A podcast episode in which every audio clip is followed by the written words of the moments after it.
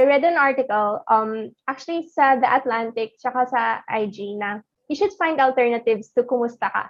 Kasi diba usually, uy, uy Sid, kumusta ka? Uy Shami, kumusta ka? And like sometimes if that question like catches you at the wrong time, like what what if sobrang dami mong pinagdadaanan but you don't really know how to share that to someone or parang close enough ka ba para ikwento talaga how you're doing and people are gonna be like okay lang tapos the conversation kind of dies down Kamusta na kayo mga kasama?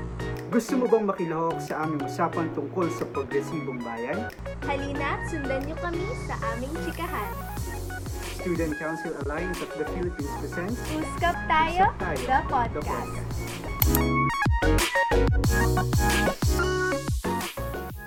Welcome back mga kasama for we are back with another episode of Uskap Tayo, the SCAB podcast, where we tackle certain issues affecting the youth in the Philippines. For the sixth episode, we have a new topic to discuss, which is related to our month's theme, which is mental health. But before we jump into anything, let me first introduce myself. I'm Shami. And I am Sid, your host for this episode, kung saan, mas, kung saan pag-uusapan natin kung bakit. Kung saan ka komportable, doon ka comfortable. So, ayan mga kasama, we have we came a long way from our first episode and we are now on our sixth episode with the title Pagtahan sa Tahanan. Ang catchy naman ng title mo, Sid. Ano ba yung topic natin for today? So, thank you for asking Shami ha. So, actually, it's about maintaining the relationship during the pandemic. It's how you keep on uh, holding on that relationship, on that bond, and how you can develop it. Yun. So we have yet another important topic to discuss. Since we are all in our homes, it's really challenging to maintain these relationships unlike when it was pre-pandemic. Correct dyan, Shami. Um, this sudden shift to online setting was one of the constant struggles that everyone has been facing, everyone, especially when it comes to staying connected to the people we love, building healthier relationships, and most importantly, maintaining the bonds that we have created on other people over the past few years. Uh, so um, if you don't mind mga kachika, I will make a quick recap from what we have tackled from our last episode. So from our last episode, um, yung fifth episode ng um, titled Kamusta Ka, we have tackled the mental health stigma and its coping strategies as we discuss the ongoing struggles of maintaining our mental health during this pandemic with the help of our guest speaker, Miss Eliana Lagasca. Since we are on the topic of mental health, I would like to ask you mga kasama a monthly checkup, if you will. Um, how are you all feeling today? I know na sobrang hirap na makakatch up sa buhay, especially since we are all quarantined in our homes and some are still finding it difficult to adjust in these troubling times. So how about you, Sid? How are you feeling right now? So I'm feeling about now is I'm being overwhelmed with what's happening here in Mindanao and with the school academies and with my, what's happening in the family and all in that, feeling overwhelmed. So how about you pala, Shani? Ay, ayun din, a bit overwhelmed na rin. Pero for the past, uh, I've been using my summer to be productive. Pero uh, ano na din, enjoying na rin yung summer para ano, um, malapit na rin kasi yung pasukan namin. So ayoko naman kasi mabigla sa pasukan. So, ayun. Pero um, uh, speaking of that, uh, don't worry guys, your feelings and your opinions are safe within this podcast. So think of it as a safe space where you can join us in our chikahans tungkol sa ating progresibong bayan. And also we will be joined by our guest speaker who will share their own thoughts and opinions para sa ating mga viewers and listeners. With that said, you can also tune in with us not only on YouTube but we are also streaming on Spotify. So we so pwede nyo kami balikan sa aming mga previous episodes ng Uskap Tayo simula ng episode 1 and also keep you updated for the future episodes na surely you don't want to miss out. Okay, so without further ado, let us now introduce our guest speakers for today's episode. So, for our first guest, uh, Mali- Melissa Strauch is a passionate mental health advo- advocate and a freelance writer. She is currently finishing her undergraduate thesis for BS Development Communication and resides in the province of Aklan, where she lives with her brother and her two dogs. During her free time, she writes poetry and opinion uh, articles about family, relationships, and the struggles of young adults. So hello po, Melissa. How are you po? Hi, good evening. Ito, medyo choppy and rainy sa Aklan, but I'm doing fine. So that's good to know po. So for our next guest naman, um, she's a former ISCA who is now studying inter- interior design in Australia. She's currently working as a lead artist, host in Pinoy and Picasso, and is also a freelance illustrator who is passionate in sharing and understand understanding deep connections and feeling through art. So every uh, bro, everybody help me welcome Mom Diana Lion. So good evening po, Uh, ma'am. Good evening, everyone. Hello Um, it's very nice to be here. So I hope uh, meron akong ma-share na tips sa inyo about the topic. And uh, I'm feeling great tonight. So yun. Thank you so much. Ayan. So thank you so much po, Ma'am Dayan and Ma'am Melissa for being here today. So I actually asked our viewers and listeners and um my my co-host on how they're feeling today. So kayo naman po, uh, Ma'am Melissa and Ma'am, Ma'am Dayan, how do you feel today? I am feeling really excited to do this podcast with you guys. Um, it's um, about a topic I'm really passionate about, and I'm really eager to connect with our listeners sa mga topics na tatalakayan natin tonight. Um, kayo, kumusta? Um, ako naman medyo kinakabahan ako. Kasi para sana meron akong um, like ma- mag-give na knowledge sa inyo and ma-share na uh, something na madadala nyo. So, ayun. Sana, sana lang maging successful yung podcast with me. And thank you for um, sa pag-guest sa akin. Ayun, so don't worry naman po, uh, Miss Melissa and Miss Dayan. We uh, we will make this as chill as possible kahit na medyo uh, medyo medyo pa stiff na tayo. Pero I I think when we move on to the questions na magiging ano na siya, uh, we go do, with the flow na lang tayo. So, wag na tayo magpatumpik-tumpik pa. Magsimula na tayo sa mga tanong. Okay, so for our ano since our topic is about maintaining relationships during the pandemic um 'di ba marami ng mga ah, napansin naman maraming mga pagbabago na nangyari sa atin. So i would like to ask um Ma'am Melissa um you will answer first tapos si uh, Miss Dayan so uh, Miss Melissa how has the pandemic shaped you? Wow, that's that's a big question. Um, I have been torn apart and molded. Charot. Um, it, it has shaped me into a more ano siguro, a more mature person. Tapos naging mas connected ako sa mga current events like um lagi ako nanonood ng balita. I kind of broke out, out of my bubble na sa pagiging estudyante lang. Um, nagising sa cold harsh reality na kailangan natin kumita. Ganun. Um, that's probably it. Um, siguro sa akin, parang same lang din. Kasi ah, parang pares kasi kami ng batch ni Mal. So, parang pares kami ng like pinag ng ano, kung nasan kami ngayon. So, parang yung sa working part din na parang kailangan mo, kailangan maging, parang dun sa working part na kailangan mo, ah, parang magising na dapat kailangan mo magtrabaho na para maka, ano nang, ma, makatulong sa like kahit sa parents mo ganyan. Para sa dahil nga ang hirap ng pandemic ngayon da, laging naglalako. So, ngayon dito sa Australia lockdown. So parang um, natigil lahat ng ano. Pero since meron namang help sa government mas mas better yung um, kung nasan ako kaysa of course kaysa sa ano sa state ngayon sa Pilipinas parang mas privileged ako. Although parang same yung overwhelmed na feeling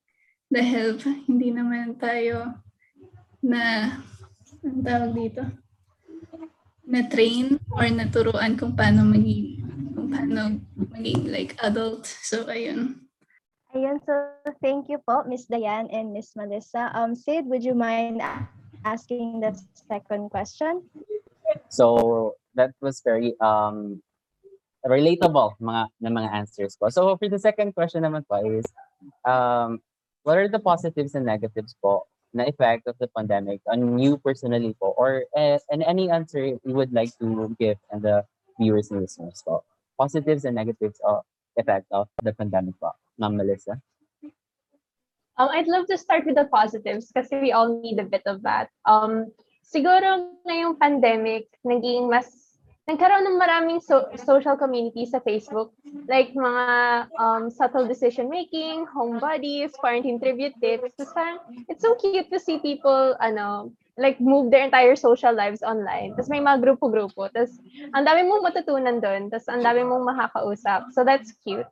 Um, isa pa, um, positive is, nagkaroon, feel ko lahat tayo, not just me, pero since we're all indoors, mas nagkaroon tayo ng pakialam sa itsura ng bahay natin. Kung dati yung kwarto mo lang is lagayan lang ng mga damit at bag pag labas-pasok ka from school, nowadays parang pinapaganda na, may bagong pintura, naglagay ka ng lamp, so parang may halaman.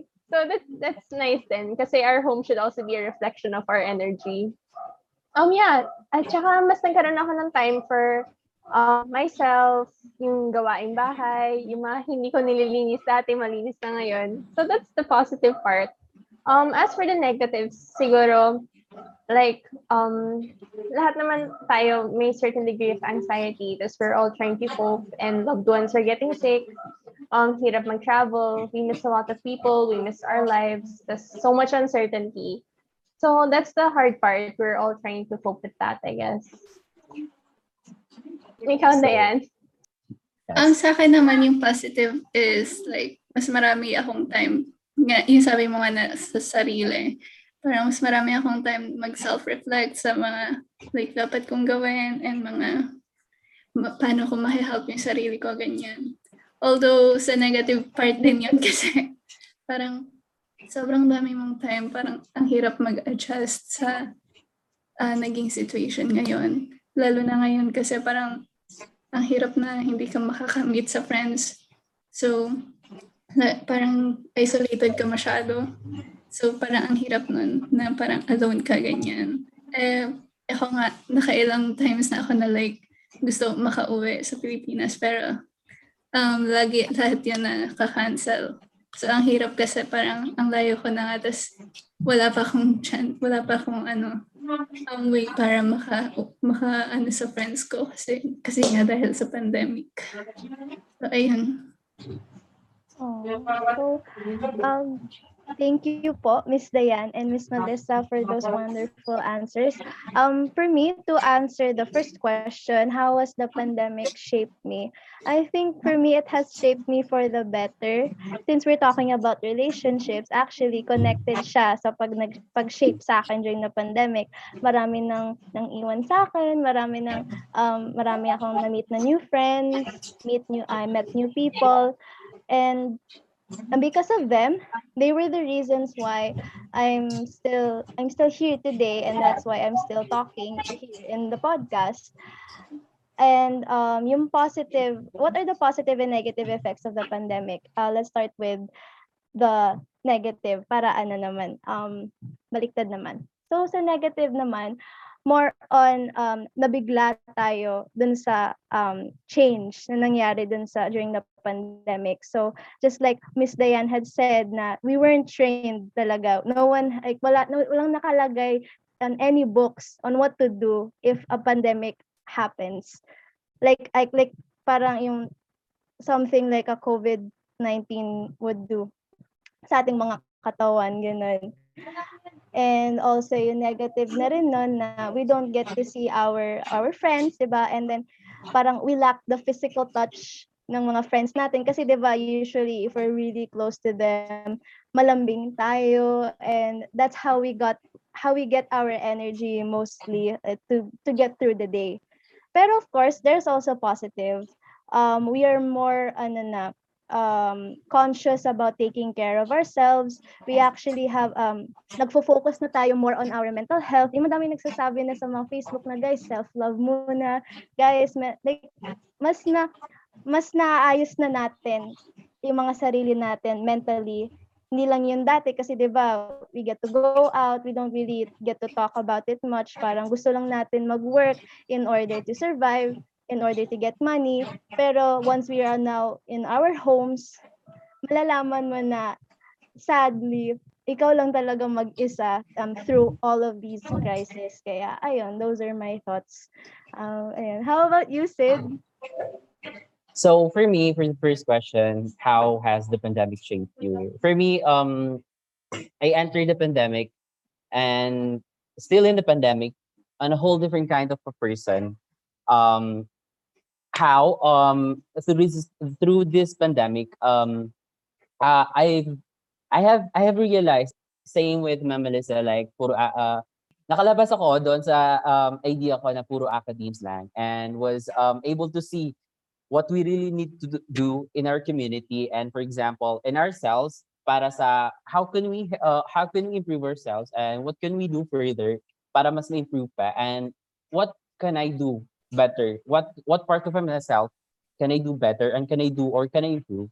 And then for the second part is what are the positives and negatives? Um maybe I'll dwell on the negative side um just to give emphasis. For example um this pandemic has really shown the people of the Philippines or the people in the social media and and especially here in the Mindanao kasi alam naman natin here in the Philippines uh, there's a stigma na pa, pag nasa Mindanao there's um impoverished or like there there's a lot of stigma here in the Mindanao and then this pandemic this whole online setting kind of thing whole really shown the people the world how uh, we've been left behind and how the people of Mindanao the Mindanaoan and me as a Maranao have um, lots of things I can work into.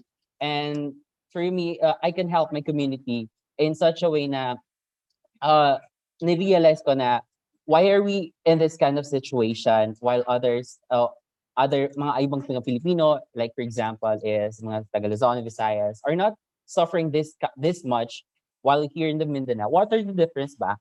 Uh, when it comes pag nandito kami sa Mindanao. So um of those negative effect, effects, realizations, um, the seeing seeing the things that the fellow Mindanaoan have been struggling on, the um, uh, suffering and the cry they have been um, voicing out since decades ago, and I have realized, or the negative effect on that is that uh, I myself have realized that I ha- uh, for 20 years of page, I have not been contributing to that uh, movement or for that um, advocacy, certain advocacy. And now or maybe uh, the positive side is that um, all the, it's not the time to really uh, realize that um, it's not too late to help um, others, to help yourself, and to um, uh, elevate elevate someone's and everyone's feelings or situations. So that's all. Ayun, so thank you mga kasama for your thoughts. And now let's now move on move on to our next um, portion of the podcast, which where we talk about the common issues faced by individuals of maintaining uh, of struggling on maintaining the relationships during the pandemic. So let's start with the topic of friends. Okay, so simulan muna tayo sa friends.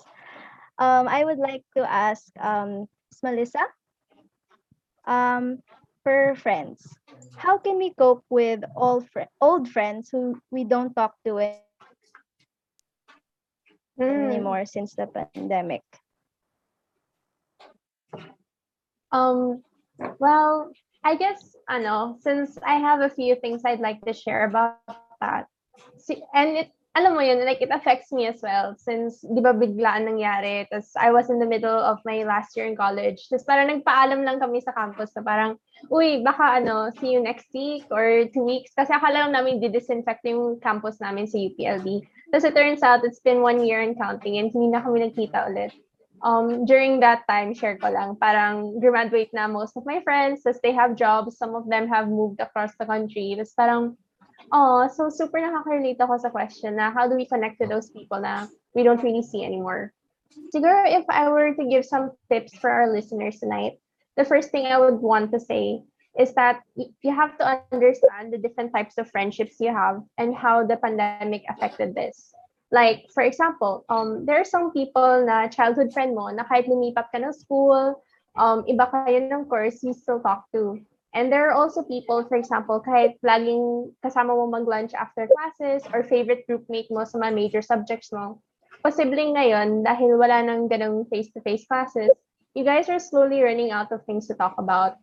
And I just want to reassure everyone that it's normal and that's okay. Um, kasi now that our lives have changed so much, you have to think about na nagbago din yung lives nila. Um, maaring naapektahan yung daily routine nila, yung personality nila, maybe they're going through some things. So, alam mo yun, you don't don't be too harsh on yourself if you feel like you want to reach out but there isn't just that same kind of connection anymore. So gusto ko lang kayo reassure na that really happens to all of us. And I guess that's just part of the changes we're going through. Siguro, um, the second thing I want to share though, na we have social media and we could make the most out of it. Um, as someone na medyo extroverted ngayon, tas laging tumatambay sa IG, sa Facebook, minsan sa TikTok, gusto ko lang i-share na I found it very helpful to interact with people's IG stories, their shared posts on Facebook, yung mga my day nila. Kasi those are bits of their lives that they want to share. For example, if may share silang meme, it's because they found that funny. If they share like a hugot or an antidote post, maybe that's just a peek of what resonates with them. Um, if they're share- sharing a selfie, tapos napansin mo, nagbago yung color ng buhok nila ulit, um, you could just leave a reaction or like a compliment because it's one way to keep the connection going. Alam mo, I have friends on Facebook na I don't have a conversation with on a daily basis, pero alam namin na kami nagre-react lagi sa post ng isa't isa. Parang doon nabubuo yung connection na, uy, thank you ha, yung number one fan ko, ganun. So, um, that's one way to keep like the friendship alive in a way na hindi masyadong emotionally exhausting. Kasi aminin naman natin, not all of us can have like a long conversation with all of our friends every day. Kasi sometimes there isn't just much to say, you know. That's the third is, I read an article, um, actually sa The Atlantic, tsaka sa IG na, you should find alternatives to kumusta ka. Kasi diba usually, uy, uy Sid, kumusta ka? Uy Shami, kumusta ka? And like sometimes if that question like catches you at the wrong time, like what what if sobrang dami mong pinagdadaanan but you don't really know how to share that to someone or parang close enough ka ba para ikwento talaga how you're doing and people are gonna be like okay lang just the conversation kind of dies down um I guess it's helpful to keep in mind na kumusta ka can be a really heavy question minsan for people who are doing well lalo if depressed sila and they just have been in bed like all week or even longer, no? So, parang nakakahiyang sabihin na I'm not fine, like there isn't much going on. So you could say um, alternatives like, how have you been coping? Or anong pinapanood mo sa Netflix lately? Or, you know, just try to come up with a question na alam mong something from their past or something they used to do before, used to like. Tapos parang i-fill up mo lang, uy, nakita ko last time sa IG story mo, nasa ganitong lugar ka. How was it? Ayun, mga smaller questions na it makes the conversation easier. Tapos number four, um, leave random messages. I guess um, if you miss someone, it's okay to tell them, especially these days. Now we all need a little boost to remember na kahit may mga people we don't talk to as much, we are still loved and remembered. Sobrang nakaka-touch siya and I'm sure kahit hindi nila kaya mag-react or respond with the same length or energy, ma-appreciate nila yun. Um, number five, I guess it would be go beyond chat. Um, sometimes sa chat kasi things sound kind of plain or more serious, lalo pag hindi kayong taong ma-emoji or ma-jejemon. Sometimes ang serious tingnan ng isang reply na hindi mo matansya yung tone of voice ng isang tao. Lalo pag may argument or parang may misunderstanding, hala, parang galit na siya. Pero if you actually hear their voice in real life, hindi naman pala. I know not everyone has the internet connection or energy to do this. Pero if you can, try to send a voice message sometimes. Or um, try mag-video call kayo paminsan-minsan. Kasi going beyond chat adds this human feel na, ay, ito pala yung boses ni Sid. Ito pala yung boses ni Dayan. Ganito yung tawa niya. And then it, it just reminds you of something. And last but not the least, grabe ang dami kong sinabi is, ano, acceptance siguro um, there are some people we might drift apart with for a while, but that doesn't mean it's always going to stay that way. Um, I know personally that there has been like a lot of people I can't reach out to these days. Um, dahil fault ko din na I don't reply sometimes or I don't share as much as I used to. And also dahil naubusan kami ng things to talk about and their lives have moved on so far na alam mo kahit gusto mo magkwento, how do you recap the entire 2020 to someone you haven't talked to in a while, di ba? Parang I, I really want to, but I just don't know where to start. And that really happens. And I guess I want our listeners to know na if you had a really good friendship with someone, with a classmate, or in dating best friend mo, or someone close to you, I just hope na you do know na kahit may distance between you guys right now and things aren't exactly the same, they have a good memory of you. Kasi I, I know that most of us have good memories of the people we interacted with. And baka someday mag-cross ulit yung paths nyo. And just, you know, carry on ka lang sa routine mo and trust that you'll be fine. So, ayun lang. Ayan, thank you, Miss Melissa. Ang dami mo talagang tips regarding dun sa friends. And um, I guess yung thoughts ko dyan is, I guess it's, ano, about siya din sa mga low maintenance friendships. That's actually what I value more now these days. Kahit yung di kayo masyado nag-uusap, pero pag mag-uusap ulit kayo, parang walang nangyari, parang walang nagbago. And yan yung parang nafe-feel ko na sila talaga yung yung true friends for me. Pero okay, of course, okay lang din naman ako with the mga everyday checkups, weekly checkups from them. It's actually really sweet and very thoughtful of them. At saka ang hirap na rin kasi, ang hirap na makahanap ng mga friends ngayon sa quarantine kasi different yung time dati, pre-pandemic. Um, akala, kasi parang nagsimula ka nung pre-pandemic, ang dami mong friends, tapos yung, yung biglang nag-pandemic, biglang parang nawala sila. Kasi ano, um, communication, or baka nakita mo talaga yung tunay na kulay nila tapos ngayon yun lang nalaman through the pandemic. So of course, there, there has been a lot of experience na kailangan natin talaga i-endure in order to shape us during the pandemic. So ayun, thank you Miss Melissa. Um, how about Miss Dayan? Do you have any thoughts about the question? Um, regarding sa friendship, ah pwede rin ba ako mag-add? So kasi um parang isa ako sa mga people na like um pag kinamusta parang na-overwhelm ako na hindi ko agad nare-replyan na minsan parang isang week na pala nakalipas tapos di ko pa nare-replyan, ganyan. Tapos parang nakakahiya na, di ba? So parang ang tip ko lang dun is um kasi ano like ngayon parang kahit naka-isang week na nagre-reply pa rin ako.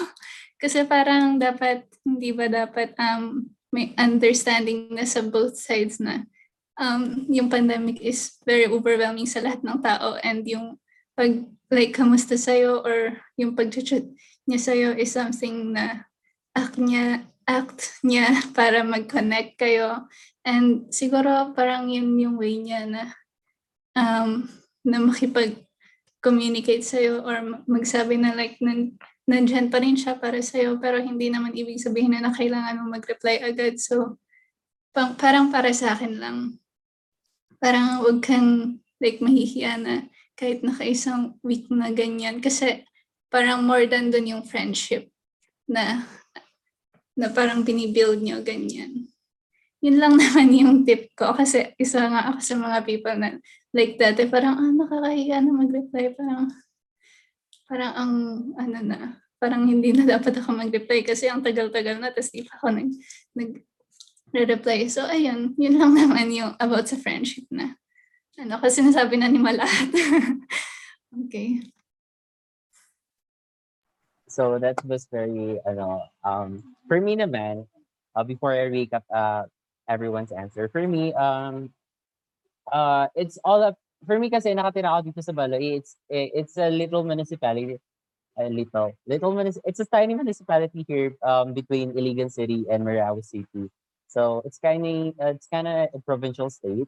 Um, province lang, kapit-kapit bahay lang yung mga friends and other people. So we get to check up on others like on a market or like in a cafe um na it's restricted naman. So like how are you doing naman and everything. So um yeah, basically yung mga sa school din, na, naiisa kami sa school kasi limited naman yung school na available dito. It's either Medina State University or like um other school na pinapasugan namin. It's we're we're we're in a tiny locale where um we get to interact no matter what what course, what uh, travels of their life they take on, and we get to check up on one another. So uh, that's for me. So uh, that was very uh, interesting, Ma'am Melissa. Yung uh, checking up on others.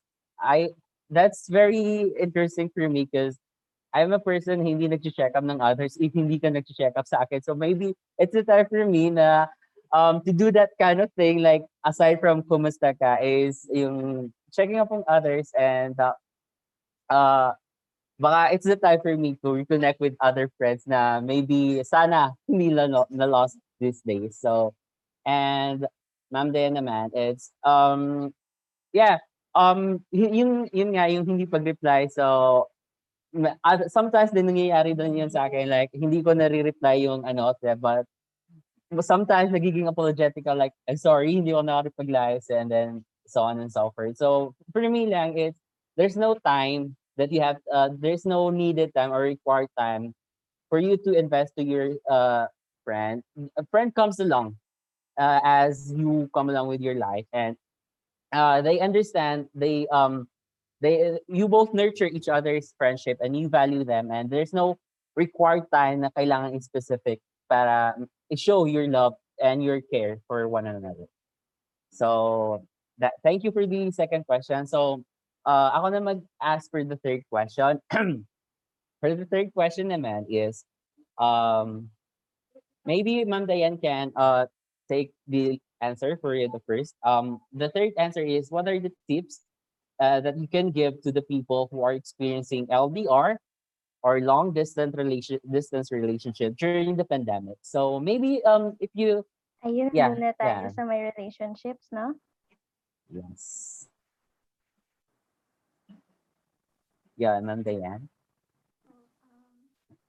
Actually, kahit pa uh, before pandemic, um, nag, an, nag-undergo na ako ng LDR. So, ang tip ko lang talaga dun ay, actually, ma- actually mas mahirap siya kasi like sa friendship. Kasi parang nagbibuild kayo ng life, ng partnership. Kailangan committed talaga kayo.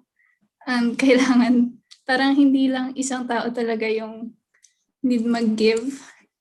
Ganyan. So, dapat both kayo talaga. So, actually, ako swerte lang ako kasi pares kami ng like goal namin, yung partner ko. Pares kami ng goal. Although magkaiba kami ng like um, needs, ganyan. Ah, pero pares lang kami ng goal. So, ang kailangan lang namin gawin talaga is yung, yung mga normal lang talaga na sinasabi na like compromise, ng trust. So, ang kailangan lang talaga ay trust, um, mag-compromise, ganyan. At saka, isa rin ay kailangan nyo rin mag-give ng space sa isa't isa. Oo, parang ang hirap nun kasi LDR na nga, tapos may space pa. Parang, pero kasi, parang kailangan din kasi nila ng ah, sariling time para ah, mag-reflect sa sarili nila, sa mga actions nila, ganyan. Parang kasi, parang recently lang din, parang, ano, kailangan ng partner ko ng time, ng space para, like, mag-isip kasi meron kaming, like, issue na na, na pinagdaanan, ganyan.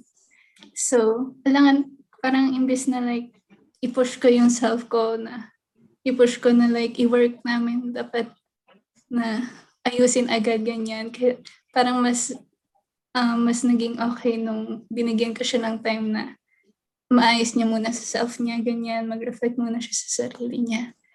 And then ako rin, of course, syempre ako rin may kailangan, kailangan ko rin ng ah, mag-reflect sa sarili ko kasi hindi lang naman siya yung merong kailangan ayusin. Dapat isipin mo rin na ikaw rin. Kasi parang pares kayo nag-work sa relationship, ganyan. And ayun, parang ang ano lang talaga sa LDR ay kailangan nyo lang talaga na understanding, ng comprehension sa situation. And yun, basta kung ano, ang, para sa akin talaga ang LDR ay depende lang talaga sa dalawang tao, sa kung ano ba talagang gusto nila. So, and yung pag adjust sa pandemic, ganyan. Ang ano is, kailangan mo lang, lang din talaga maging hopeful sa future kasi wala wala din talaga kayong magagawa.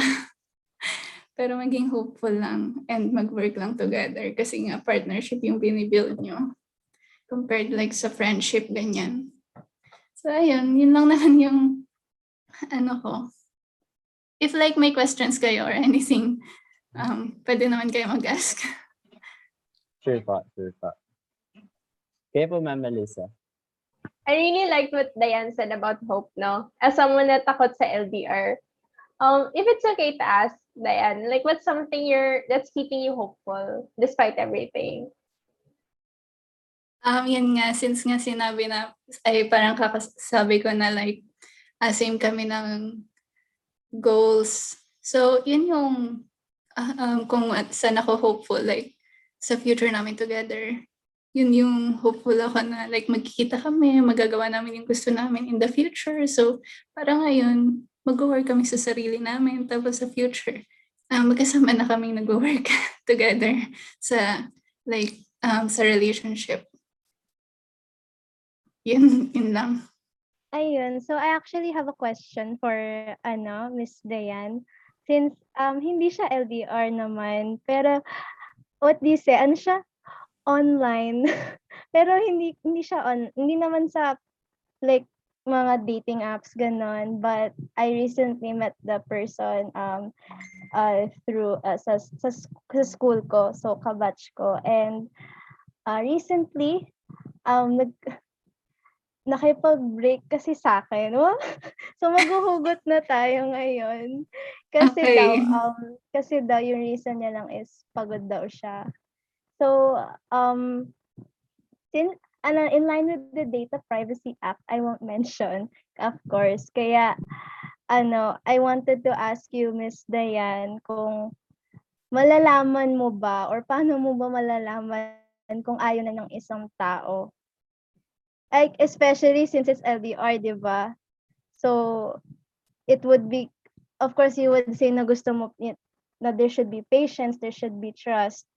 Pero ever since, like, since may gap between you guys or between the two uh, two person, how will you know? How can you be so sure? Um, then just since magiging hopeful din tayo, 'di ba?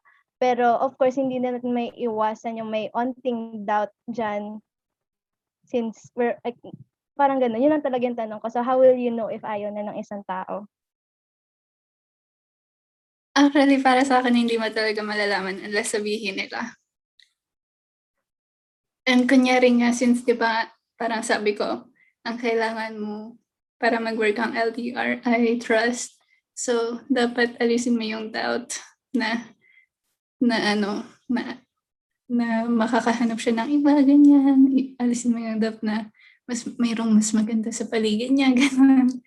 Yung, yung merong mas makakapag-give sa kanya na hindi mo nag-give kasi nga wala ka sa tabi niya.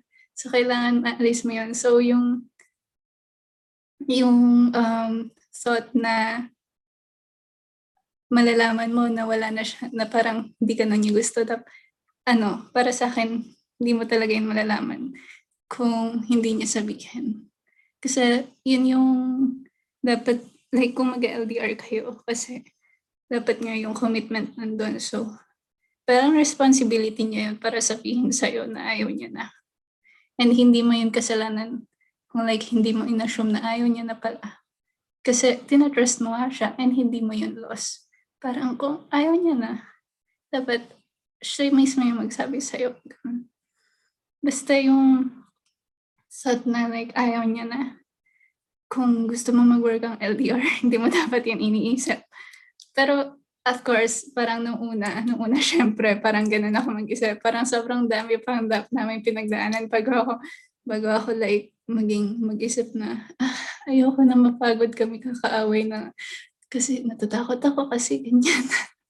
so ayun, kail- ang daming, ang daming, daming, ang daming naming pinagdaanan muna bago um, kami ma- like maging calm na ganito na maging trust lang, mag-trust lang sa isa't isa. So, ayun. Ayun, thank you po, Miss Dayan. Di ba ako mag-react dun sa sinabi niya?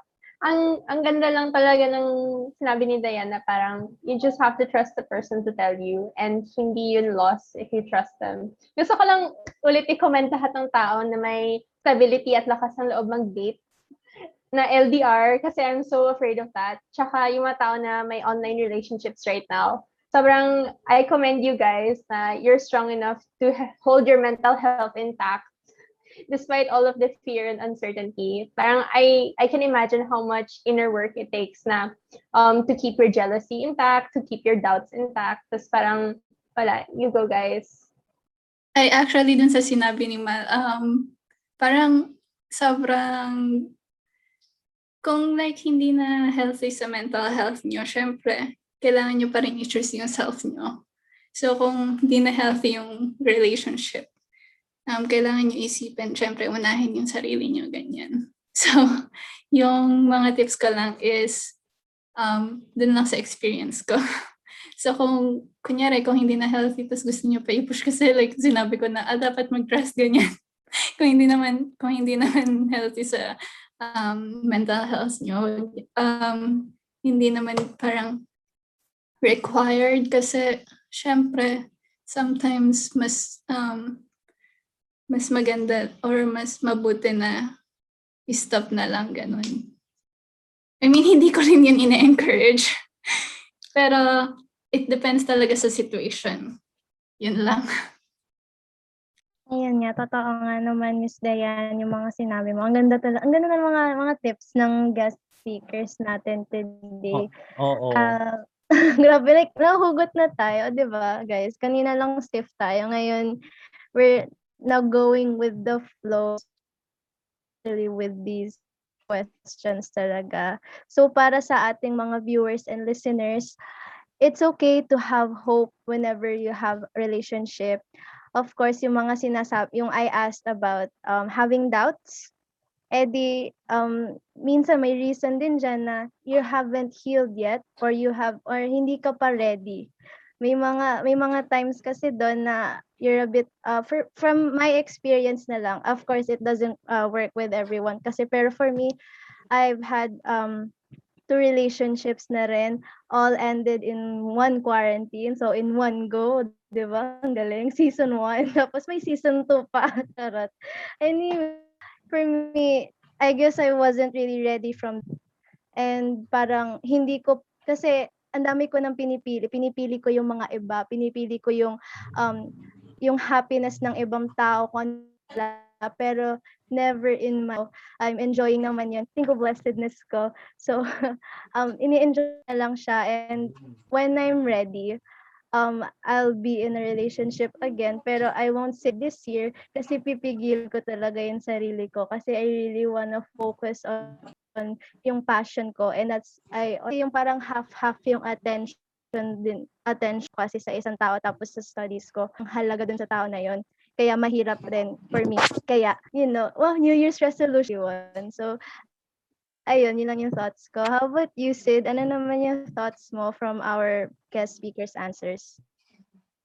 So for me, that was very ano, um I suddenly got remembered someone I someone I haven't checked on for quite some time now that um so maybe at some point I can and I can't relate but on some part like uh trusting someone and give uh, giving him the um the space the time and and the um this uh, the trust she or he deserves on your part is the um, important thing in keeping the relationship um going on despite long distance man yan or like um nagme-meet kayo on a monthly, daily or weekly basis uh, during this pandemic. So that's all I can say on the but all the answers was very inspiring and very heart heartfelt sa sana sa ating mga viewers and listeners um sana um, healthy healthy relationships din ang inyong uh, makukuha. So I think the the third ans- the third question was answered uh answered na with the uh, answers of our guest speakers. So maybe we'll proceed with the last questions, no, Shami? Yes let's now proceed with that. Um, so since we've talked about our um yung friends and we talked about yung romantic relationships during the pandemic, um, yung last naman is of course you guessed it guys, it's about families naman. Since we are all um now in our homes more on um, kasama na natin parati yung mga families natin. So, of course, yan talaga yung dapat pino-focus natin right now. So, I would like to ask um, Miss Dayan. Um, Miss Dayan will ask, uh, will answer first and Miss Melissa will uh, be next. So, okay. So, yung first, uh, yung last question for uh, this segment is Miss Dayan. So, since we're mostly with our family, families all the time, how do we improve our relationships with them, especially the ones who are having a hard time connecting with our families? Um, siguro sa akin, ano, patience. Kasi, ah, parang yung families, yung may sarili-sarili ring tayong like personality, sometimes hindi nag-connect sa isa't isa. So, kung minsan parang aanoyin na yung someone sa family nyo, parang bigyan mo rin sila ng um, space or wag ka masyado magpa-affect, ganyan um, sa kanila. And if ano, parang bigyan mo rin sila ng, yun nga sabi ko, patience para ah, mag-connect sa kanila, ganyan, and mag-give ng um, benefit of the doubt din sa sarili mo and sa kanila kasi nga sometimes meron ka, meron silang hindi na share, hindi sila comfortable na mag-share sa families sa kasi ewan ko pero sa um, uh, personal experience lang na hindi ako comfortable na nag-share sa family ganyan. So ngayon parang um, na, parang, parang ngayon na lagi ko silang kasama ganyan. Parang ang hirap na maki parang mag-connect pero kung um, ngayon ngayon meron kayong time na like mag-connect sa isa't isa siguro yun ngayon yung ngayon yung i-take yung um, chance na yun. Um, na like intindihin sila and ah yun, intindihan and ma makipag-communicate, makipag kahit simpleng ano lang conversation about sa pinapanood nila or sa ah, mga gusto nila sa ay kung ano yung mga interests nila at the moment ganun. So ayun. Um, another thing I'd like to share siguro, um, just for everyone's understanding din, na it's always helpful to keep in mind na ngayong pandemic, a lot of us are stuck at home when we're usually not. Um, di ba dati, our parents used to go to work, we used to go to school, and in a typical Filipino household, parang there are so many generations together. Because we have our grandparents, they're on a different timeline, they have different needs. Because we have our siblings na minsan toddler or elementary, kindergarten, they have different needs, different attention span, different energy levels. Because then we have us now, we have a, nasa young adulthood stage tayo. We're different from our parents na may ibang interest din. Like all these timelines together in in a confined space, parang it builds up a lot of tension din kasi like so many, parang siyang machine all of the parts are loose and adjusting at the same time. So parang don't blame yourself too much if you feel like it's chaotic or not exactly what you hoped for. Um, dagdag ko lang din dun, since we're talking about family, I personally know a lot of people who are not in good situations right now sa family nila. Parang um, some are in toxic situations and some people are like in outright abusive situations. And gusto ko lang i-share sa listeners natin, um, just in case someone out here is listening to the tips and they feel like, oh, sana all nag-uusap or sana all nanonood together. Um, I just want to share na if you find yourself in a bad situation or if you feel like none of these tips are working and you're feeling hopeless na, um, I hope um, tatawag ka sa crisis line if you're ever in that stage na you really need out or it's too much to handle. And if you're going to therapy, please continue going to therapy and um, taking care of your own mental health. Kasi I understand that sometimes if it's so overwhelming, then no amount of tips can actually change yung dynamics. So please take care of yourself then.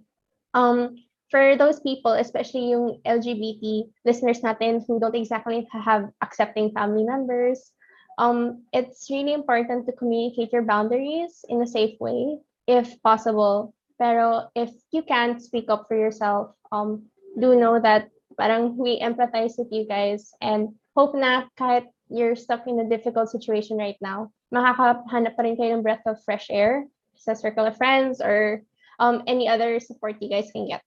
Mm, another thing is distance. I guess some of us are far from our other family members, like yung may mga parents OFW or hindi makauwi yung ibang family members gawa ng lockdown.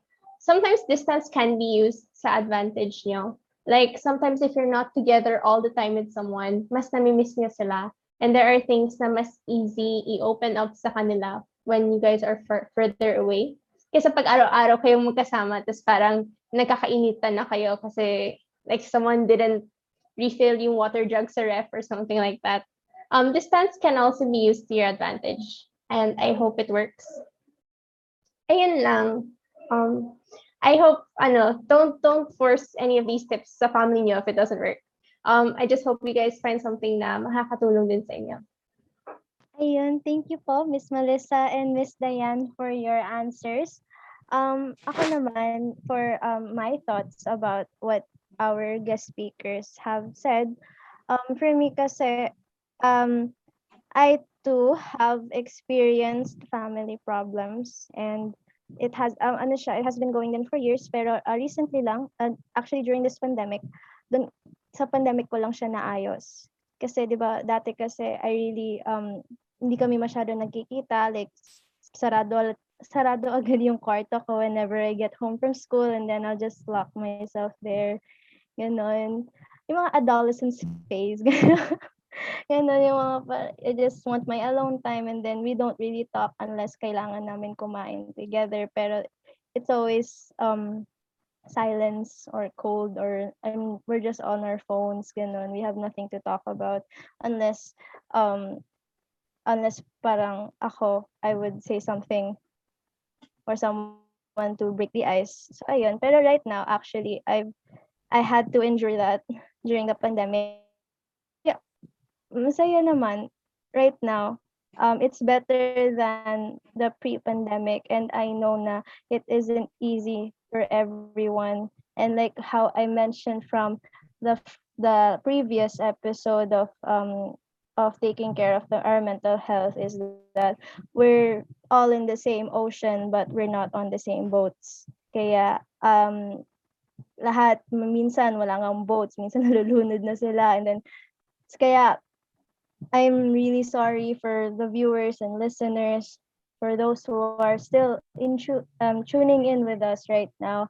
And thank you for um, giving your listening ear to us so that um, kayo rin, um, kayo rin yung parang ma-motivate din kayo or you'd feel like this is just a safe space for you to stay in na parang um, we also have similar problems pero it all really depends on the situation and how we will uh, cope with it. So, ayun. So, how about you, Sid? What's your thoughts naman?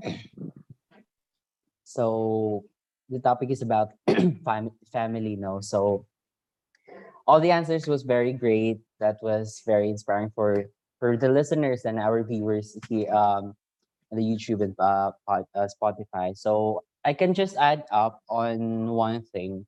It's about on the things that on the people or in the fa- the person, the family that um they do no lo- they no longer find their family as a safe space for them or for like for those uh for those family for those individual who find their family uh, no longer nurturing or no longer support them on their growth. Uh for those uh, people who for example broken families or like um no their parents are no longer with them there's nor their siblings. I just want to say to them that you're very strong. You're you're you're doing great on that point. And uh, know that um know that you're not alone in your fight. And you have your friends. You have you always have someone that uh you can lean on whenever you find your uh you no longer you find your family. Because uh in reality talaga, there are some instances where um you uh in your family um uh, there there's an idea kasi na uh, in our family they support us. They go with us in our decisions and they uh, sustain us. They grow us to to a point where it can help us. But in in some cases kasi um it goes on an opposite way. And that raises the question in the people na it's my family but why? Why ito? There's always the question pag nangyayari no yon na bakit ito nangyayari? And I just want to take my only takeaways for you guys is um um always always uh be hopeful. Kagaya ng sinabi kanina hopeful in the things that you want to do and um um for your mental health always never feel never feel alone grab a coffee talk to a friend or like check up on everyone because um maybe on one chat alone you can save someone from uh, anxiety, from stress, from breaking down on some things they don't talk, talk with other people. So yun lang yung may add ko when it comes to family. So um yeah, yun lang siya. Ayun, so thank you po sa, pang, sa mga guest speakers natin and also Sid for those um, takeaways. So of course hindi naman tayo magtatapos dyan sa mga questions na yan. We would uh we will also have actually a a game for our guest speakers. Um fast talk ang tawag niya. So the speakers will answer the question within five seconds and the segment will run for two minutes max with seven questions in total. So ayun lang naman, if kaya niyo naman sagutin yung um yung question uh, explaining it kasi you have to uh, this or that lang naman siya and if you have 15 more seconds I'll, I'll set a timer naman and I'll tell you if it's time's up. So ayun. Are you guys ready? Game. okay okay. So I'll tell the question first then I'll start timer okay so for Miss Melissa first Ay, Melissa, I'm sorry. Miss Melissa, um, introvert or extrovert? Go. Extrovert. Why? Hi, my explanation. Yes. Wala. I just, I just miss people. I'm, I'm so lonely, guys. okay. Thank you. How about you, Miss Dayan? Ex-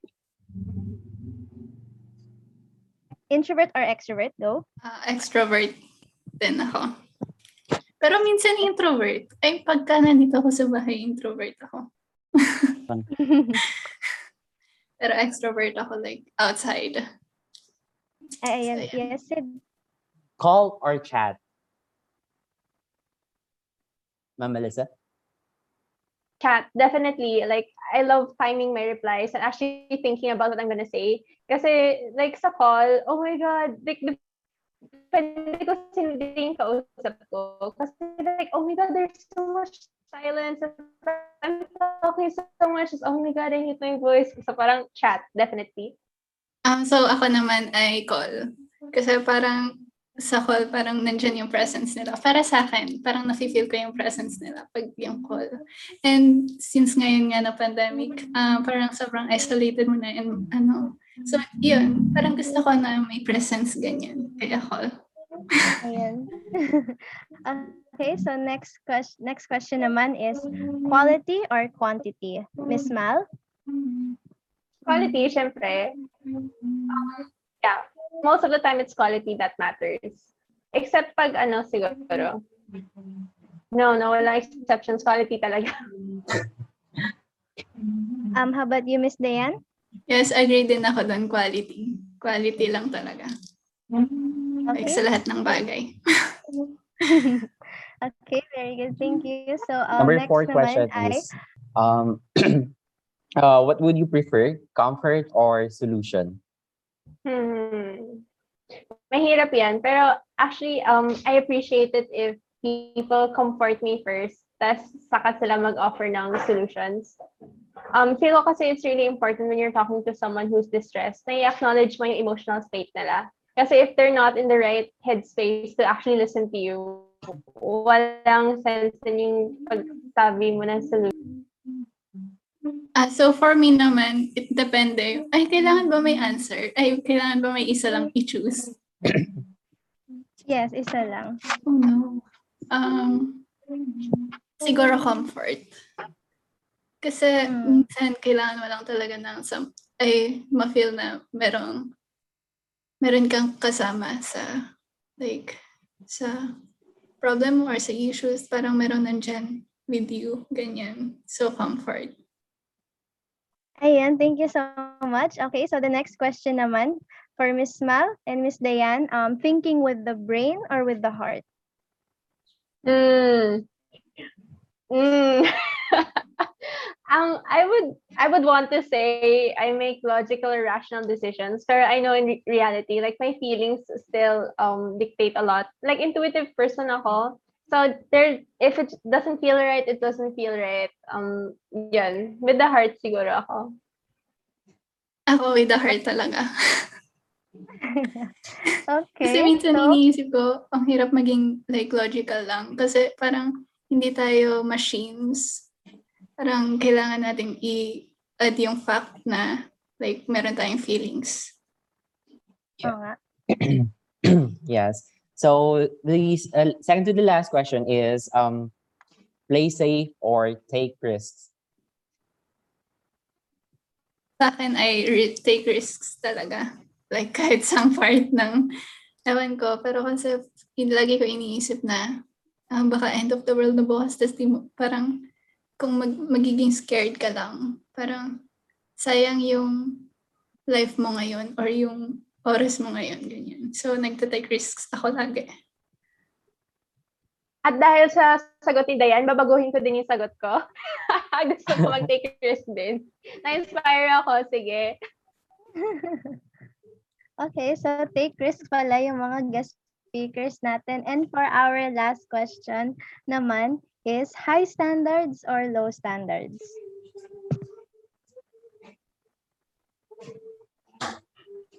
Napapaisip talaga ako, is like, is there any situation na low standards dapat?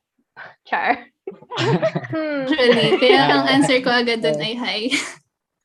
Sa gobyerno, sa healthcare, dapat- sa dapat pagtrato ng gobyerno. tao sa like, deserve yun. Deserve. Definitely kailangan. Ayun. So, high standards pala yung mga kasama natin today. So, I think mga, actually same lang ata yung mga, mga sagot ko with our guest speakers. So, gusto ko rin makisama. Gusto ko maging, ano, I'm actually an extrovert and I prefer call quality thinking with the heart kasi very emotional akong tao. Tapos, definitely, I'd take risks no matter how complicated the person is. And also, high standards, definitely. So, ayun. Gusto nakisama lang ako sa game. Ang saya kasi ng questions. ayun. May So- question pala ako para sa host. Doon para sa nakaisip ng quality or quantity. Magbigay nga kayo ng situation na mas ano mahalaga yung quantity. Kanina pa ako nabobother dyan. Quantity. Oo. Maybe. Um, sino ba? Hello, wala Wow. tayong masagot. hindi, hindi. I think, I, meron talaga kasi, the reason why um, ah, naglagay ako ng quality or quantity. Hindi, Food. pwede din, di ba? Pero kasi it's Food. both both ways yun eh. Oh, pwede din, Mm, quantity. Pero kasi it depends talaga sa situation. Mahirap talaga. Bakit kasi tayo nag-fast talk? Ayun. Pero, meron kasi talaga akong napanood kasi about someone. It's the it's my first time kasi hearing them about saying that they chose quantity. And I forgot why they chose quantity. Parang more on quality lang kasi tayo. Pero I guess it's about ano lang siya. It's about um, perfectionism, about yung quality and quantity. When we stress so much, yung parang dapat maganda yung ano, yung paper mo. Pero kasi since nagka-cram ka na, um, dapat talaga um, you have to think logically na and hindi mo talaga ma may isip na yung quality ng paper mo. Parang ganun lang yun. It's about the perfectionism ng ata yun. Kaya pinili niya yung quantity than the quality. So, yun lang naman. So, So, credit to lang the owner, ah. hindi ako yun. so, Ayun. Ako lang is gusto lang makisalay doon sa part na ano, comfort and solution. For me, I find comfort on the solutions that I'm being thrown at. I'm the kind of person like, okay, uh, there's a solution to my situation or there's an answer. So that gives me comfort on whatever I'm feeling right now or in that certain situation. So, ayun, yun lang. Pero the rest, yeah, same answer. Ayun. So, thank you. So, that's actually the end of our fast talk segment naman. So, before we end our podcast episode, um, baka may mga isi-share sina Miss Mal and Miss Diane with your insights, mga comments, and learnings. So, let's start with ano, Miss Mal. How was your experience for this episode? I had so much fun. Like, throughout, like, ganun, itong bandang dulo, yung sa fast talk na everyone's all, like, light na, tapos tumatawa na tayo. It's, ano, if I would describe yung podcast na to in one word, I would say it's hopeful. It really is. Simula sa sagot ni Dayan nung first part ng question hanggang ngayon, parang, it's how I'm feeling right now. Um, super mabigat yung topic na relationships and the pandemic. Kasi, if we're gonna be really honest and say it's okay not to be okay, I'm not doing that well. And I guess a lot of us aren't doing that great either. And minsan, pati if na-feel din ng listeners natin, kahit sa pagsagot namin, we're always trying to consider people who aren't doing that okay right now. Kaya minsan, naging heavy yung mga ko at times. Sagots. But ayun, um, this is this podcast is a new thing for me. I'm feeling hopeful na makahanap ako ng bagong hobby um at the latter part of this year. I'm hopeful na I'm gonna talk to you guys more often, hopefully sa future. And siguro hopeful din ako sa things that we can learn and things that can change. Um, lalo sa situations sa family. Um, if I may share, a few years ago, parang I, I didn't really talk to my parents at all and I didn't really have good relationships with them. Um, I was this point at this point na I was stuck din at my home kahit wala pang pandemic and I thought nothing was ever gonna change. And ngayon na we're here in 2021, there's so much has happened since then. And ang dami din nagbago. And for our listeners, I just want to tell you guys na if you guys ever feel like there's a situation you can never get out of and there's no way out, um, gusto ko lang sabihin sa inyo na a lot of things can change in a day, in a week, in a month, in a year. And you just have to hold on and see that change happen. We don't really know how it's going to change, pero things do change and you change along with it. So you hold on to that hope. How about you, Miss Diane? How was your experience for this episode? Um, so ako marami akong like natutunan talaga like sa mga answers nyo, sa mga shares nyo. Um, and regarding dun sa sinabi ni Mal na maraming like p- pwedeng magbago in a day. Um, actually, kung like uh, maybe last year lang feeling ko parang treadmill yung life ko na like parang paulit-ulit na lang ganun. Parang hindi ako nakakaalis sa situation ko. So, and like ngayon parang medyo nagiging kaya ko na, ganyan.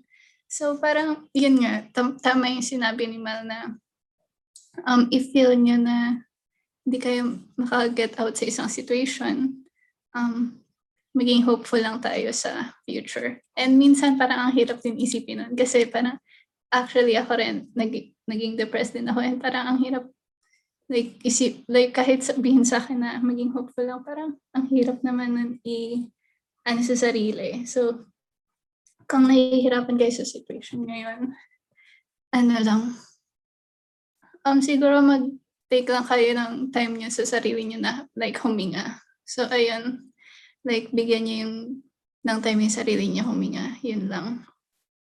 Um, and also, um, actually, sobrang natuwa rin ako sa episode, ay sa, like, episode na to rin. And sa pag, pakikipag-usap sa inyo kasi nga ang tagal ka namin walang kausap ganyan. And sobrang na-miss ka na din makipagdaldalan lang. So, it was really fun for me. Thank you so much, guys. Ayun, thank you po so much. I actually, um, ni Sid, actually, we really had fun na rin with uh, uh, yung experience na ito with you guys. And hopefully naman, after this na, um, we can still have our, ano, mga checkups na lang din. And, ano, it would be really fun then if we would all stay friends after this podcast episode. How about you, Sid? May mga insights ka ba? um I just have to uh, my little my little take takeaways is that um um for everyone for everyone who's listens who is watching this video uh, this episode um who is experiencing something struggling mental or everything experiencing something you're doing great. And um you're not fighting this fight alone. Um there's always someone and there's always something. And your your reasons for your, your uh, for being um for resting for finding quality time self-care self-love is always valid and never ever be afraid of um telling others what you feel. So that's all. Okay, thank you so much, Sid. Um, my takeaways naman from this episode is that um, na, na dito ko na talaga na witness yung um, different um, situations ng ibang tao. Um, regarding with maintaining the relationships in the pandemic. Pero as as shallow as I am, I actually thought na um, I was I felt alone with um, my struggles na rin with my relationships with my friends and my family. Pero yun pala na we are also experiencing hardships then with maintaining yung mga relationships natin since they're actually one of the reasons why we're still growing, why we're still a work in progress sa character natin. So ayun, grabe talaga yung mga sinasabi, yung sinabi din ni Miss Dayan, nag-stick siya nag-stick siya until now about being hopeful. And I guess yun na yun, yan na yung ano, that's the our quote na. Yan, being hopeful. hopeful. Yes, be hopeful na lang talaga. May doubts ka and then just be hopeful. Yun lang talaga. Yun, yun lang yung ipapalit mo dun sa mga doubts mo. So yes, thank you so much. Okay, so um sadly that is actually the end of our episode na. So thank you to our um, um, guest speakers, Miss Melissa and Miss Diane for your time. And ayun, so maybe baka may mga gusto kayo mga promotions ng uh, para sa episode, mga shout-outs, maybe you can share or any final final say before we end this episode. Um, thank you so much ulit guys for having us. It was such a privilege and a wonderful opportunity. Sadly, wala pa akong ipropromote sa sarili ko. So, next time na lang siguro. I hope everyone has a wonderful evening and take care. Ay, thank you pala kay Diane for saying yes. like super last minute ko siya hinatak dito. And it's actually the the first time na mag-uusap kami ng ganito katagal. So, thank you Diane for saying yes for Actually, thank you nga rin kasi inisip mo ako na isama sa anong to, sa podcast na to. So, thank you rin, man. Ah, wala rin ako like ipopromote. Pero kung like, since artist ako, kung gusto niya lang i-follow yung IG account ko, um, it's at Diane Layog. So, um, yun lang. Pwede niyo naman ako i-follow. Kaso medyo matagal na ako hindi nakakapag ano, post. Pero kung gusto niyo lang naman. yun lang. Salamat. Sige, Ay, thank you. actually, for- mali yung sinabi ko. Diana Layog ata yun. Basta. Diana, Diana Layog pala. Sorry, Diana Layog kasi talaga pangalan ko eh. Okay. So, thank you po, Miss Nayan and Miss Mal. Mga sabog na tayo sa episode, pero that's actually yung fun of it, over this episode. So, ayun. Okay, so Sid, let's wrap up this episode. Yes. So thank you very much, Paul, with the uh, being with us tonight and for granting us your presence in this sixth episode of the uh, Uskap Tayo, the podcast. Ayan. So, thank you then sa ating mga viewers and listeners who has who until now are still tuning in with us. See you in our next episode. And that ends our masayang usapan. Mga usapang tungo sa progresibong bayan, Kung saan ka komportable, doon ka comfortable. ako'y nagsasabi na huwag balikan kung ano ang nangyari dati at tamang mali. Ako si Shani. At ako naman si King Joshua, ang KJ na hindi killjoy pero brings so much joy na naniniwala ang life ay dapat i-enjoy. Tara, usap